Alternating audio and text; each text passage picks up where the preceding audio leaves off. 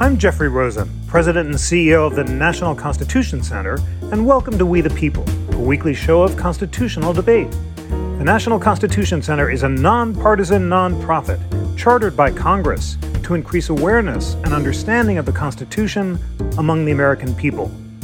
The Facebook Oversight Board has just upheld the banning of President Trump from Facebook, but the board found that Facebook's indefinite suspension of President Trump was inappropriate and said that Facebook now has six months to review the standards for the ban. Here to explain this path breaking decision and its potential impact on the future of free speech online are two of America's leading experts on online free speech and on the Facebook Oversight Board. Kate Klonick is assistant professor of law at St. John's Law School she spent a year embedded with Facebook's oversight board as it was being developed and subsequently has written articles about it in the Yale Law Journal and the New Yorker. Kate, it is wonderful to have you back on the show. Thank you for having me. And Nate Persily is the James B. McClatchy Professor of Law at Stanford Law School and the co director of the Stanford Program on Democracy and the Internet. He has written extensively on the law of democracy, the First Amendment, and online free speech. Nate, it is wonderful to have you joining us. Thanks for having me. Nate, you have called this decision the Marbury versus Madison of online free speech law. Tell us why and why it is important. Well, I think that the decision is important in its own right, but it's also important in delineating the responsibilities and powers of the board and its relationship to Facebook and that's really what Marbury did. Also, um, you know, as, as, as visitors to the Constitution Center can can uh, learn uh, that you know when the Supreme Court decided Marbury versus Madison, um, the actual decision itself about a commission for a judge was really not the most important issue. The question was whether the court had the power of judicial review and under what circumstances it would, would it be exercised. And say, so too here that what you learn from the Facebook Oversight Board's decision is how it's going to consider cases like this, how it's going to flex its muscles, what it's going to require from Facebook, what it's going to ask of Facebook, how it might embarrass Facebook by telling the public what Facebook didn't provide, as well as a series of other measures that they took in terms of advice and policy recommendations going forward. So these early decisions, and particularly this one, since it's the most high profile, are important in establishing the board as an institution. And I think uh, that's really what happened today is that it it, it sort of um, solidified its position as an institution that will review content moderation decisions by Facebook. Kate, just before the show started, you called the decision the McCulloch versus Maryland of online free speech law and also called it the jam. Tell us why you think it is important. I don't know that that's like people usually say those two things in one sentence. Uh, so, uh, I mean, it's not really the. I was mostly being facetious about McCulloch versus Maryland, but it's actually I do think that this. I'm I'm very I'm very optimistic about this decision and very pleased. Um, I think that there has been a lot for a long time um, a question of what exactly the board was going to do uh, for the public and what the board was going to do for Facebook and how all of those lines were going to kind of uh, kind of fall fall out and get drawn. Um, and what I think that this decision shows us is that uh, if Facebook wanted the board to be some type of expert body to solve the intractable problem of of online speech and solve the intractable problem of content moderation and good and bad speech and free speech and not free speech, that the board's not going to do that for them. And they basically are not going to carry water for Facebook. And so I think that what his this decision tells us is that they effectively, it's in a large to a, to an extent, it's almost in, like an administrative law decision in which they are taking the they're telling Facebook they're sending it back to Facebook and basically saying get your standards in order get your process in order get your rules in order let us know how you're applying them, and then we'll tell them if you applied them in keeping with the rules of law and international human rights standards and your own stated values. Uh, but we're not going to make these hard decisions for you. And I just, I think for that reason alone, it is a breath of fresh air uh, and takes us into a much more into a much more sophisticated space of thinking about online speech instead of it just being about taking down um, a world leader or taking down Nazis um, or taking down white supremacists. All right, let us dig into the decision. And, dear We the People friends, I would like you to read the text of the decision with me, the full case decision, which you can easily find online and which we'll link at the podcast page. And the full case decision begins with a decision summary. It then has a case description of the post from President Trump that are being challenged as violating Facebook's policies. It then cites the relevant standards that Facebook uh, is applying in particular, its community standard on dangerous individuals and organizations, um, Instagram's community guidelines, a separate community standard on violence and insurrection, Facebook terms of service. It then goes on to state Facebook's values, including voice safety and dignity. It then notes human rights standards, including the UN Guiding Principles on Business and Human Rights, and says that the board analyzed Facebook's responsibilities by considering human rights standards, including the right to freedom of expression in the International Covenant on Civil and Political Rights uh, and other international standards, um, as well as uh, international rights of non-discrimination and remedy. And then it then has uh, the content creator statement, Facebook's explanation of why it did what it did, and President Trump's response. With that wind up, Nate, tell our listeners what struck you about the substantive finding of the board. In particular, uh, the board uh, found that President Trump violated the community standard on dangerous individuals and organizations. Only a minority of the board found that it violated uh, Facebook's community standard on violence and incitement. So I think that this decision flows from the other decisions that Facebook, the oversight board has issued before, which is that they are relying heavily on international human rights law, as you suggested uh, and that in many respects they are thinking about Facebook like a government and the news feed like a public square. Uh, I personally disagree with that. We can talk about that later, but the the point still holds, which is that they um, you know feel that the Facebook rules when it comes to glorification of violence and dangerous individuals that were at issue here were violated by President Trump when in a video he basically said, you know, to the protesters, go home, but we love you, we praise you, and and uh, you know other words of of uh, affection and admiration. And then also, um, he had said earlier. Uh, in in text that this is what happens when a you know an election is unceremoniously taken away from a legitimately elected president. Now, just to be clear, this President Trump's words were not much different than words of thousands, perhaps hundreds of thousands of Facebook users on the same day. Uh, what is interesting and I think insightful about the board's um, position here is they say, look, the um, ability to do offline harm um, is going to be affected by a um, you know the significance of the leader who is issuing these words. And so when President Trump praises violence or praises uh, those who are going to commit insurrection at the Capitol, that is different and then and that Facebook can respond to an emergency like that. However, it is an emergency, just like any other incitement case, and so you cannot ban someone for life. They say um, for that kind of speech, and you've got to come back in six months to to basically say, uh, you know, whether this emergency situation has subsided. Kate, uh, as Nate mentioned, the board found that the dangerous individuals and organizations standard was violated, but did not uh, by majority find that the violence and insurrection standard was violated. The dangerous individuals and organizations standard is linked at the bottom of the decision. It says, in an effort to prevent and disrupt real world harm, we do not allow any organizations or individuals that proclaim a violent mission or engaged in violence to have a presence on Facebook. This includes organizations or individuals involved in, and then there's a list that culminates in organized violence or criminal activity.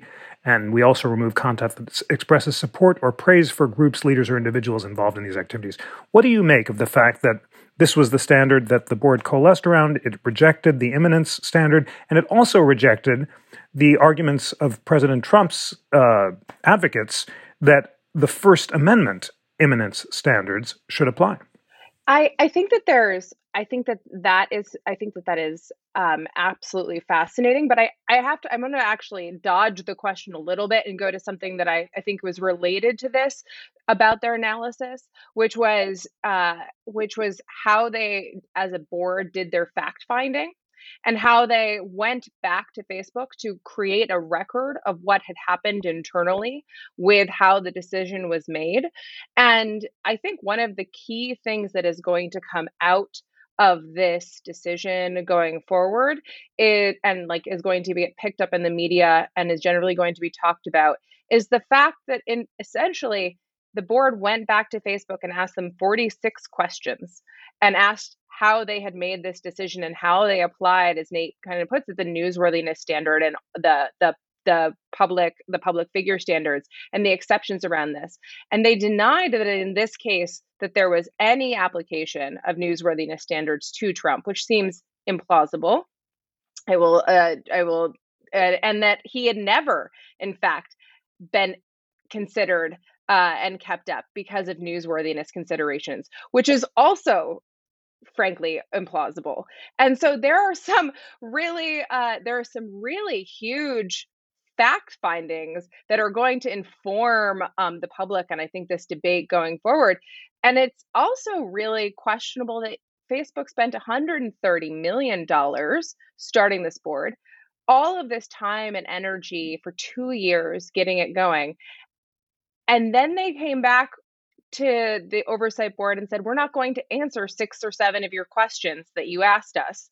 We're not going to give you the facts that you want, even though you're supposed to be holding us accountable. We're not going to talk. It's like if the government did that in a case, it would be it would be insane. And so I think that there is I think that there is something really valuable about um, this process and the transparency that the board is providing us with this decision into the back end of Facebook's content moderation decisions and its inconsistencies uh, that is just going to be absolutely invaluable going forward.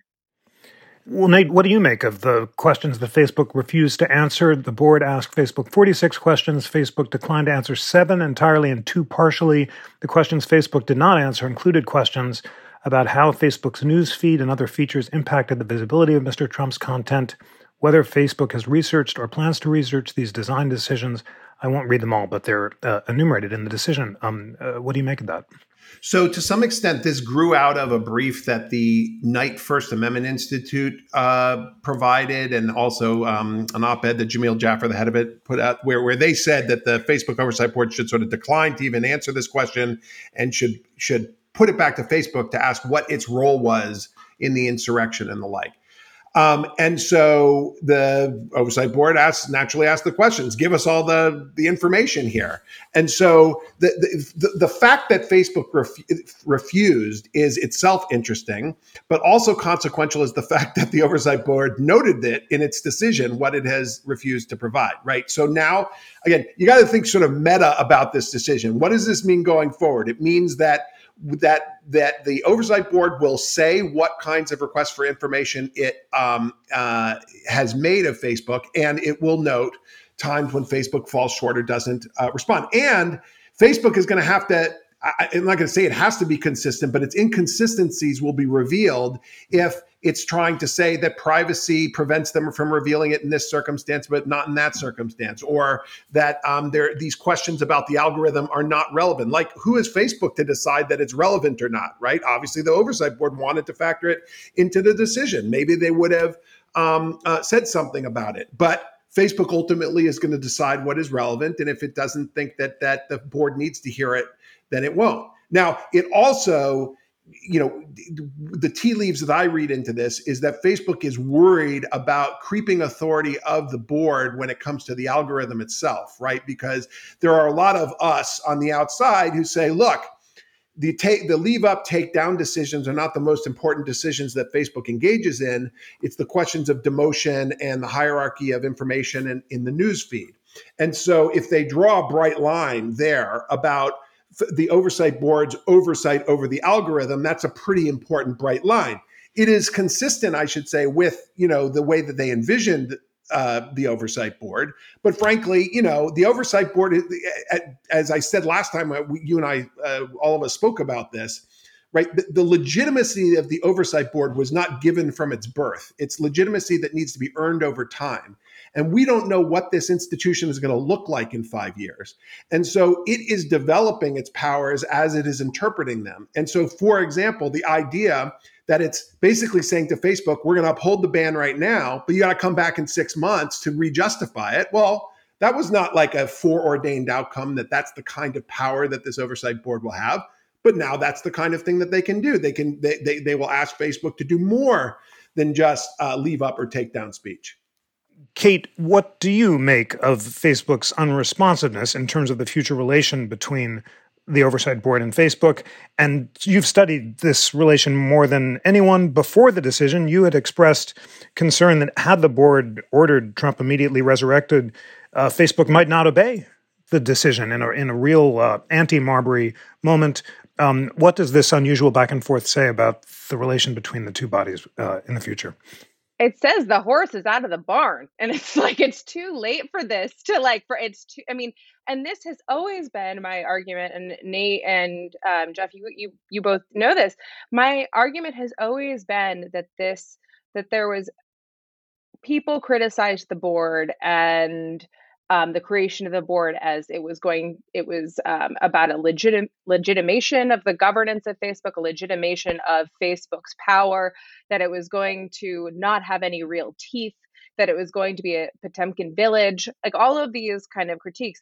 And my answer to all of it was like yes maybe but it will certainly be a crack in the door that we can drive a wedge through potentially right? And i think that as nate said like I don't know if it's Marbury, and I it's probably definitely not McCulloch, but there's like, but the, but I I I think that there is something. I, I just think that it's um there is so much in this decision to to be excited about in terms of what this institution has potential to do. Uh, and maybe it's not. We're not going to all agree on the standards that it selects. If it, especially if it hews to to international human rights more than I think either Nate or I would probably prefer. Uh, but like, but at the very least, it is a consistent, reasoned um, level of accountability from very serious people and i just i find it to be just astonishingly refreshing after after just years of only having panicked media reports and uh, and newsroom talking points from the companies uh, and so this is just i feel like this is uh, in that sense i'm just very excited about it. Thank you for that. Nate uh, tell our listeners about the invocation of international human rights law. The board notes that facebook says its decision was informed by article 9 of the ICCPR and the UN General Comment 34 on freedom of expression, which permits the necessary and proportionate restrictions of freedom of expression in situations of public emergency that threatens the life of the nation. Uh, it also took into account six contextual factors from the Rabat Plan of Action on the prohibition of advocacy of national religious or religious hatred, developed by experts with the support of the United nations. Um, this uh, invocation of international human rights law was surprising to those of us who haven't been following this field. Was it surprising to you? And what does it say about the relevance of international human rights law moving forward? It, it, wasn't surprising to me since they had sort of presaged this with the earlier decisions where they cited international human rights law as well. Um, and this is this was in some ways foreordained by the charter and the lead up to the creation of the board, where um, the international human rights law is specifically mentioned there. Um, I, I continue to believe that this is a misguided approach for the following reason, which is that Facebook is not a government and the newsfeed is not a public square. And so um, there are all kinds of things that a company and a social media company should be able to do that a government cannot and that we should hold them to different standards. Now, in their defense, they also cite um, a set of principles dealing with the human rights standards that apply to companies, but that's a whole separate other area of international law. Let's sort of bracket that for a second. But the point is that when it comes to regulating political speech or regulating um, um, r- really any speech on, on the platform, uh, what what the oversight board is suggesting here is that the, the, the decisions by world, you know, international courts will be relevant in informing whether this speech should be allowed or not. And so, for example, whether it's um, you know the the case they dealt with with nudity and whether um, uh, a breast cancer video could uh, be allowed up on, or whether coronavirus misinformation, coronavirus borderline disinformation uh, would be allowed on the platform. They also cited uh, international human rights law. Each one of the the um, texts that you just cited, right, have a kind of familiar First Amendment feel to them, um, where it's about you know that that you you know you have a fundamental right to speech but that it can be limited in certain circumstances. One of those circumstances is actual violence uh, and then how do you know when the violence is imminent enough? And then you have a few factors that that you look at right? Okay that's that that's basically a familiar kind of analysis that anybody who analyzes free speech goes through.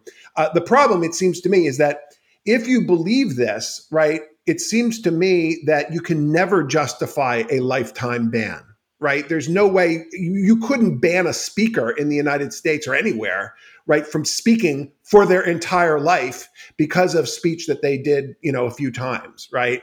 And so does this now mean that facebook has to revisit all of its account bans every six months to see whether they continue to violate, uh, pre- present a danger for community standards? And while they say well yeah damn it they should do that well they do take down 4 billion accounts per year okay? So so that's that's not an easy thing. Now most of that is commercial spam right so it's probably not a big deal but you know, takedowns are a very familiar part of enforcement for social media companies. Kate, as Nate suggests, a lifetime ban on any user is difficult to reconcile with either First Amendment law or international human rights law. Uh, but I want to ask you to really dig on this question of why is international human rights law the correct standard? I, Nate just told us it was part of the Oversight Board's charter.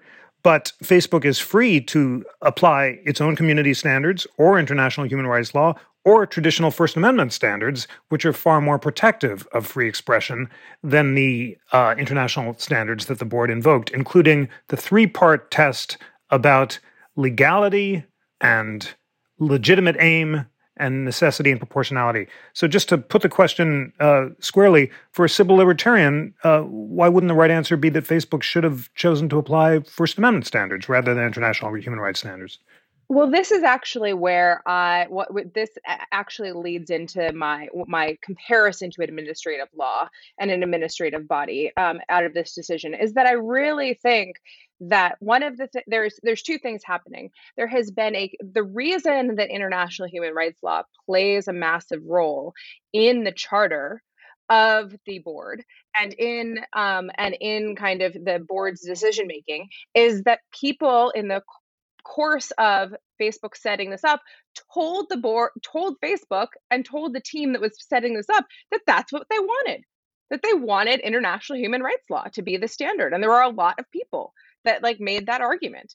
And so, and the other part of it was that if you didn't make international human rights law, if you didn't make some body of law the standard, you were going to have it be like you're going to have even less to hold the board for the, the board to have even less to hold on to and you were going to create this kind of uh, this kind of rule of law uh, conflict of laws problem um, and i for the board to kind of constantly grapple with um, and i think that what is i think what is going to be fascinating here is if facebook decides that their administrative their administrative body like as like an as their own separate like body if they decide that their rules are going to directly conflict with notions of international human rights law what is the board going to do about that? Because at the on the one hand this board has been created to have jurisdiction over the administration like over facebook um, but is that even possible if it's also going to have a, an obligation to human rights standard? Is that like an even is that an even is that an even sensible question? Uh, and so, Nate, do you have thoughts on that? Yes, Nate, would love to hear your thoughts on that and on the fact that the board divided over the uh, applicability of human rights law. Uh, a majority of the board concluded that the violation in this case was severe in terms of its human rights harms, and it applied a six factors from the Rabat Plan of Action. There, there are many multi part tests here, but the Rabat Plan asks about context, status of the speaker, intent, content and form, extent and reach, and imminence of harm. But a minority of the board held that um, the proportionality analysis should be informed by Mr. Trump's use of the platforms before the November 2020 presidential election, in, including a May post where the looting starts, the shooting starts, and pre election comments. So obviously, these standards are quite um, uh, vague and malleable. And what do you make about the fact that the board disagreed about them? And what do you uh, say in response to Kate, who wonders about whether the board is ultimately responsible to Facebook standards or to international human rights standards? So let me say two things. Uh, first is that it is extremely difficult to come up with an incitement standard in advance that will deal with particular instances of incitement. That's why you can't just say, well, whenever a clear and present danger is present, that then you can act to suppress speech, right? And so the Rabat standard is just like any other, which is that it's just basically looking at factors in the context of the speech, which would then justify its its censorship or suppression. And so um, you know the, the, the division among the the oversight board it seems to me uh, focuses on whether you look at the speech itself that gave rise to the the final straws that broke the camel's back or whether you look at the behavior of the speaker over the previous year. Uh, and reasonable people can disagree on that. Frankly it seems inconceivable to me that facebook wasn't looking at the whole you know uh, history of trump's speech uh, when they made the decision to do what they did, right? Because they had been urged to take down his account for months. Uh, based on some of that other um, violations of community standards, and were there was a strike that we now learn was against him um, um, under Facebook system.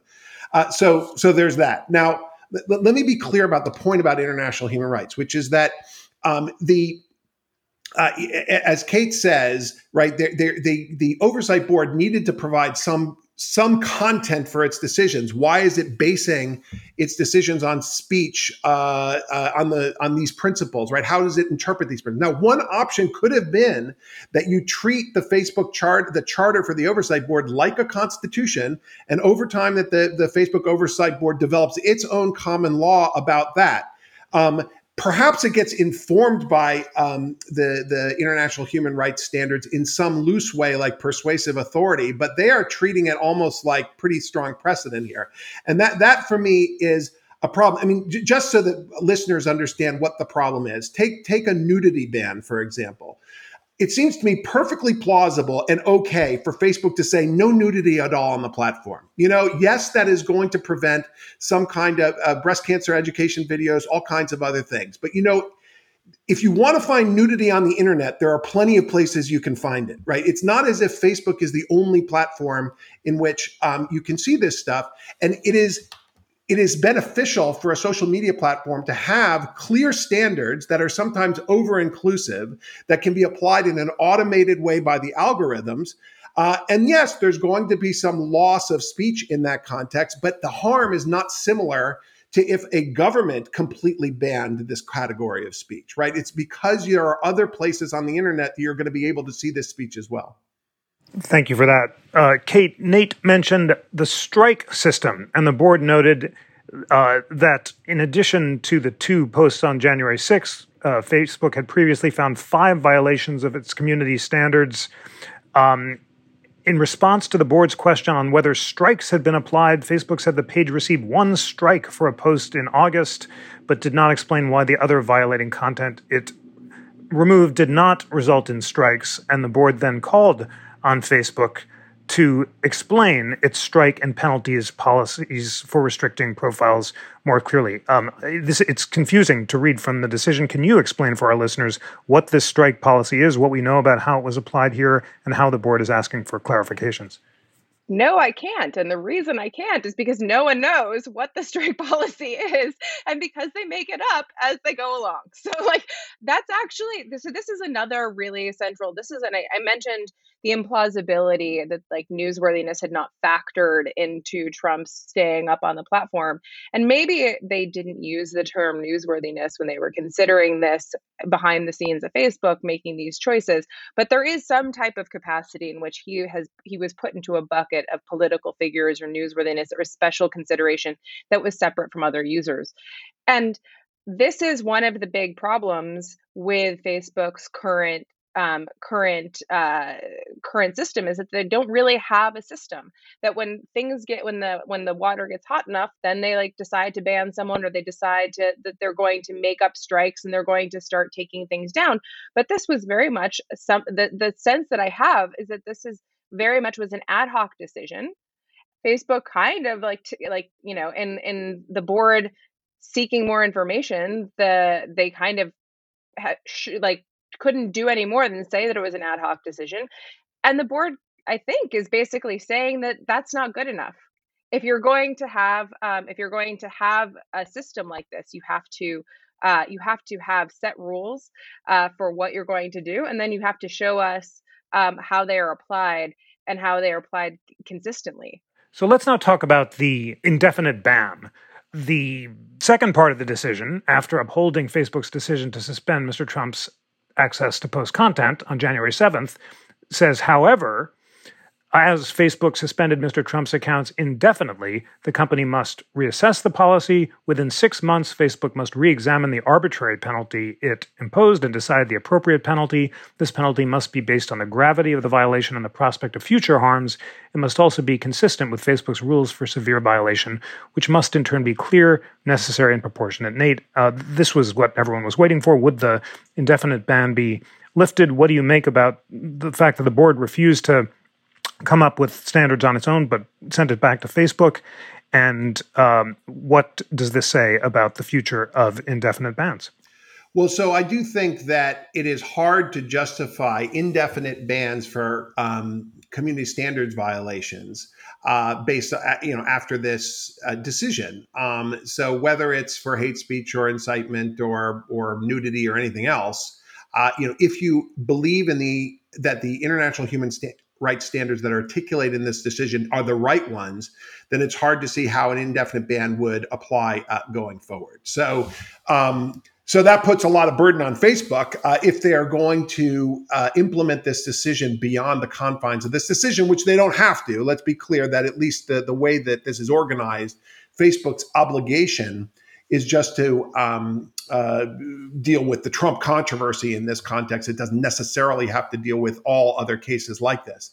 Um, but but this is a you know what exactly does the oversight board expect of Facebook as a general rule? Is it that um, all suspensions now have to be revisited every six months, um, and you know that's going to be a pretty expensive proposition for them. But more importantly, what kind of information goes into that recalibration? Right. So when, when it comes to Trump, it's going to be whether a kind of clear and present danger of violence, continue, you know, or or whatever, uh, uh, continues to exist such that he should be uh, taken off the platform. Ironically, I should say that one of the, at the risk of being too snarky, what, what ends up happening in this decision is that the oversight board basically tells Facebook that it should be more like YouTube which is actually the way that YouTube has has come out, which is that they, he is indefinitely banned until um, he is uh, until the situation is such that he doesn't pose a threat. But you know, it's it's not these are not mathematical calculations. What kind of what would you have to see in the environment right now in order to know whether President Trump uh, would use Facebook um, to incite violence again or to, or, to engage in, in problematic uh, behavior? Because frankly, look, no one predicted the January 6th insurrection, right? And once it happened, it was too late. And so it's not clear to me um, what conditions on the ground you would have to see before you can say, all right, the emergency has passed. Kate, a minority of the board also was not satisfied with simply lifting the ban and noted that Facebook's rules should ensure that users who seek reinstatement after suspension recognize their wrongdoing and commit to observing the rules in the future. In this case, the minority suggests that before Mr. Trump's account can be restored, Facebook must aim to ensure the withdrawal of praise or support for those involved in the riots. A very strong suggestion. Uh, what, what do you make of this division among the majority and the minority about when and how to lift the ban, and what this says about bans and indefinite bans moving forward? Yeah, I also think I I think that's a great question, and I I don't know I think that the inclusion of that as the minority opinion is going to be important in what Facebook decides it's going to do um, in terms of reestablishing or better establishing its standards and what uh, and how they're going to structure things. I think right now um, inside the company. Uh, there are a lot of people who are not, you know, not in at the in the C-suite, um, but are on the factory floor that are that are very happy about this decision because they have felt a need for this type of uh, rigor and procedure for a long time, and that the the board giving voice to this gives them uh, a level of legitimacy to kind of move and agitate for some of these standards becoming better. I I really am curious to see what happens to the idea of newsworthiness coming out of this. Um, and I think that this is, I mean, it has, in my opinion, it has been an undefinable or circularly defined thing, even in First Amendment law for a long time, and and is like a concept in general. And I feel as if Facebook adopted the idea of it because it is a it was a word that they could hide behind to do certain things that were otherwise unpalatable that people didn't want them to do. And so it's going to be interesting how they instrumentalize basically this idea of of public figures and newsworthiness coming out of this decision.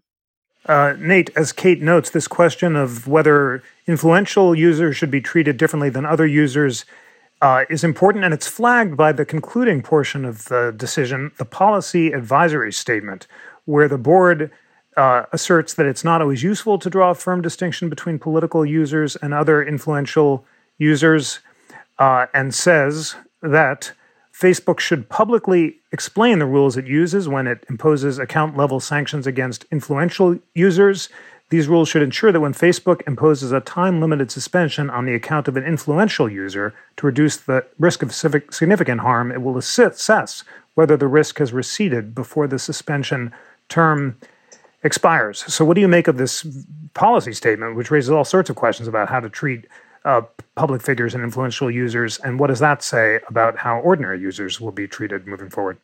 So, you know, the casual observer will look at this decision and and naturally think that this is all about President Trump and the particular circumstances surrounding the insurrection. But, you know, this is a decision as much about uh, Bolsonaro and Modi and Duterte as it is about uh, President Trump. And you know, you, you, need only spend a few hours with Facebook employees to, to to quickly hear about the international implications of everything they do, and that everybody is paying too much attention to what happens in the U.S. So, so you are right that that last advisory um, portion of the opinion, which was in response to a question that Facebook sought advice on, right, is quite important. And you know, I think that the oversight board is right in that you know you shouldn't think that elected leaders are the only people whose influence matters. Um, but as Kate was saying, there is some question about like the newsworthiness exception and whether a, a political leader, elected or otherwise, should be held to different standards, either more strict or less strict, frankly, because you might think the, the argument for why Facebook applied a newsworthiness ex- exception to um, to political leaders is that they're amenable to counter speech. They have lots of people arguing with them, and that they can they're sort of subject to the marketplace of ideas. The long and the short of here for me is simply that it is really difficult to define a class of individuals whose speech requires different rules than other people, right? Because it is, like with all these things, going to be dependent on context and the power of a speaker to have an impact on a particular audience. Thank you for that. Kate, there are other policy recommendations at the end of this decision. Uh, in particular, the board finds that Facebook's penalty system is not sufficiently clear to users and does not provide adequate guidance to regulate Facebook's exercise of discretion. Facebook should explain in its community standards and guidelines its strikes and penalties process for restricting profiles. It should give users sufficient uh, information. And finally, the board urges Facebook to develop and publish a policy that governs its response to crises or novel situations when its regular processes would not prevent or avoid imminent harm. So, this is an awful lot of requests of Facebook to clarify policies that the board finds are not sufficiently clear. Do you, having studied the board, believe that Facebook will respond by answering the board's requests to provide the clarity that its current policies do not provide. I I think that that is I think that they have to and that there's no reason to think yet given how they have basically complied with the board so far that they shouldn't do that going forward.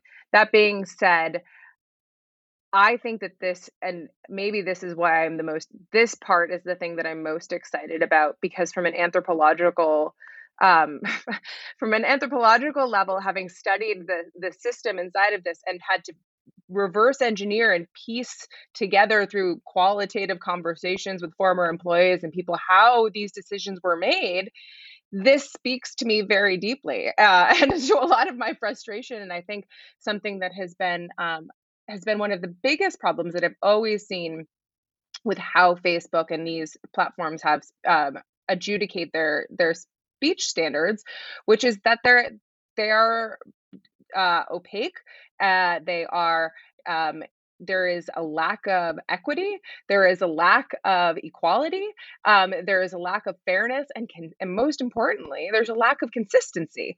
Um, the the ad hoc nature of this decision and like the strike system that like none of us had any i mean i did actually know that this was kind of this weird justification they have internally but most people have no idea even exists this is crucial to people understanding what their rights are. And so i think that i think that you know you never know what they're going to do. I certainly think that uh, facebook could try to dodge in some way and there's of course always the chance that they say that they do all of these things and then they you know and then they don't do all of those things. Um, but i'm i think we're getting closer and closer to kind of to that to having a clear answer and some meaningful transparency around the process than we have and then we're we were ever going to have just by them posting a list of their rules um but like instead we're kind of getting to kind of have an open court and it's just a it's a it's a world of difference uh, Nate, how do you think Facebook will respond? And, and could you imagine a policy as detailed as the one that the board is asking for. Um, you began with Marbury versus Madison. Marshall declined to order President Jefferson to deliver Marbury's commission because, as he said, I'm not fond of butting my head against a wall, as in sport. Here, by contrast, the advisory board is asking for a very detailed series of distinctions. How should public figures be treated differently than ordinary users? Uh, indefinite bans versus time limited bans the relevance of newsworthiness in the strike system. Do you think that a, a, detailed policy will, in fact, emerge? And, and what do you think such a policy should look like? Well, well, to take the Marbury analogy farther, yes, you're right that they declined to order the commission, but they strike down the Judiciary Act as unconstitutional, right? So, so that, that it's again taking with one hand and giving with the other, and and I think that that's what happened here, which is that on the one hand, I actually think the folks in the uh, C-suite, uh, to use Kate's uh, terminology, I, I, think are actually perfectly happy with this decision and the way it came out because um, they, you know, now they have some direction from from the oversight board that is implementable at least in this case. Now, I think you are right. That, like everybody always says, the community standards are too vague, right? And as you know, when if you teach First Amendment law this is always what happens in a First Amendment case. You say it's too too over inclusive or it's too vague, right? Um, it's too overbroad.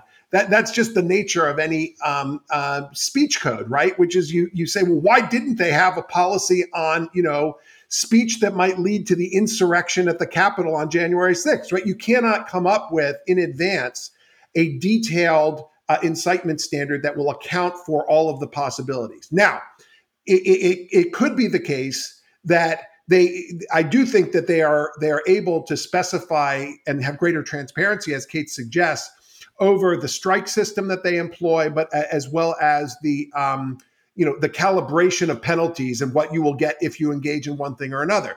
The problem is is that if they give users notice like that then if people know they have three strikes then they will reserve their two strikes for when it's going to be most injurious right? So so there's a reason they have not been transparent about these things, which is that it leads to a kind of calibration of user behavior to exploit the system.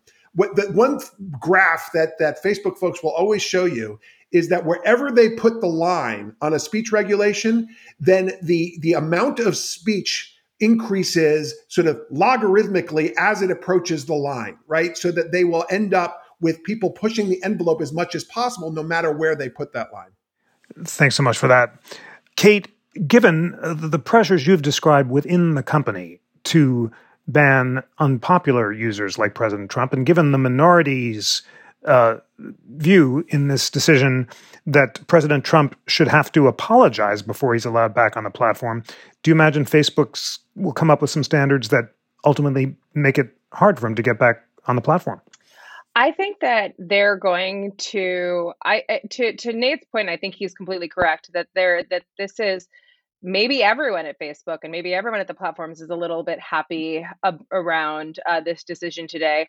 Um, not just the people who wanted to beat up Facebook, but the idea that like there is going to be a set of that Facebook now has permission to come up with a process for people like Modi or for people like Bolsonaro and people like I mean for world leaders generally and then then it'll have a backstop with something like the oversight board i think is um, i think is a, clear signal out of a lot of noise. Um, and i think the bigger question will start to to turn to the board is are they sufficient to check this power? Um, and how uh, and whether or not uh, they should start being seen as kind of a like a legitimate international court or body. Um, i think that the language of this decision, and we shouldn't be totally surprised given the quality of the people that are on the board, but the language of this decision is very serious. It is very rigorous, and uh, it's very uh, it's very clear and well reasoned.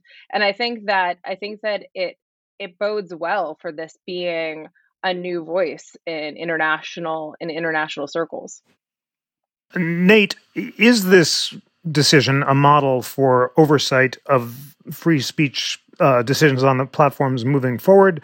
Uh, can you imagine pressures for there to be a Twitter oversight board and uh, Snapchat oversight board? And um, is this a good model? The decision was anonymous. We did not have individual judges signing majority opinions and dissents. Uh, there was not a um, clear distinction between the policy recommendations and the holdings. So if you were to advise uh, Twitter and other platforms about how to set up oversight boards, what uh, tweaks or advice would you offer? Well, uh, first, the oversight board was set up um, with its trust and other institutional characteristics so that other um, firms, if they wanted to, could actually join in and refer refer stuff to it. So I don't think that's ever going to happen because Facebook is toxic and no other firm really wants to join in any of its dispute resolution mechanisms, but it's there. Um, uh, I think that that each platform has sort of different issues that it's dealing with, and, and Twitter is having um, is is I think taking a different approach. Uh, Dorsey has been investigating the idea of user sort of sort of distributed content moderation where users can opt in to different types of content moderation systems. I think that holds a lot of promise actually.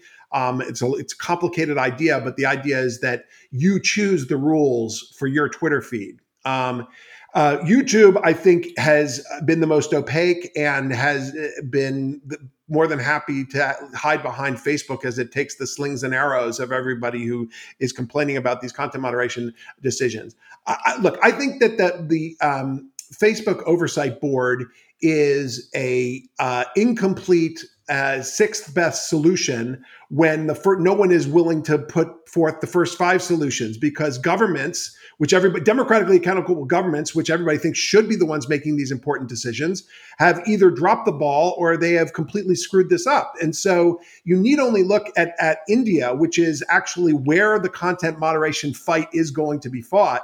And you see the takedowns that the Modi government has ordered on people who are criticizing the government for coronavirus uh, response, and that is what Democrat. Sometimes a democratic government will. Th- those are the rules that they will come down with. And so the oversight board is a you know a second or sixth best solution here.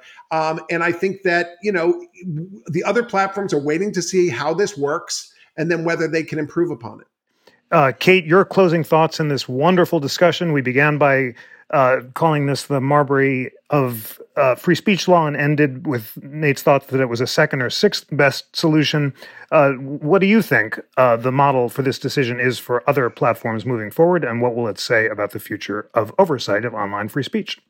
I think that we're in a moment where we're trying to figure out um, every we're tr- giving everything in the kitchen sink a shot at trying to fix the problem of online speech.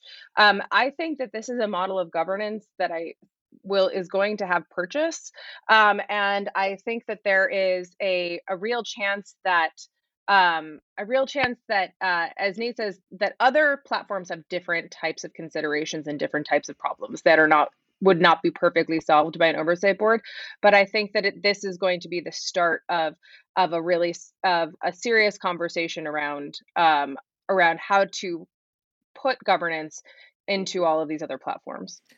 Thank you so much, uh, Nathan Persily and Kate Klonick, for a illuminating, rigorous, and timely discussion of this important decision by the Facebook Advisory Board. Dear We the People listeners, please follow up by reading the decision yourself. And if you have further thoughts, email me and let me know what they are. Nate, Kate, thank you so much for joining. Bye bye. Thank you.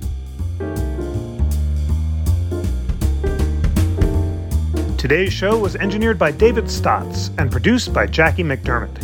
Research was provided by Mac Taylor and Jackie McDermott.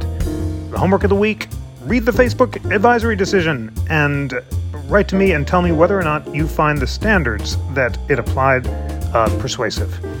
Please rate, review, and subscribe to We the People on Apple Podcasts and recommend the show to friends, colleagues, or anyone anywhere who's hungry for a weekly dose of timely and on the news constitutional debate. And always remember that the National Constitution Center is a private nonprofit. We rely on the generosity, the passion, the engagement, the willingness to read in real time the important decisions affecting the Constitution and the law from around the country who are inspired by our nonpartisan mission of constitutional education and debate.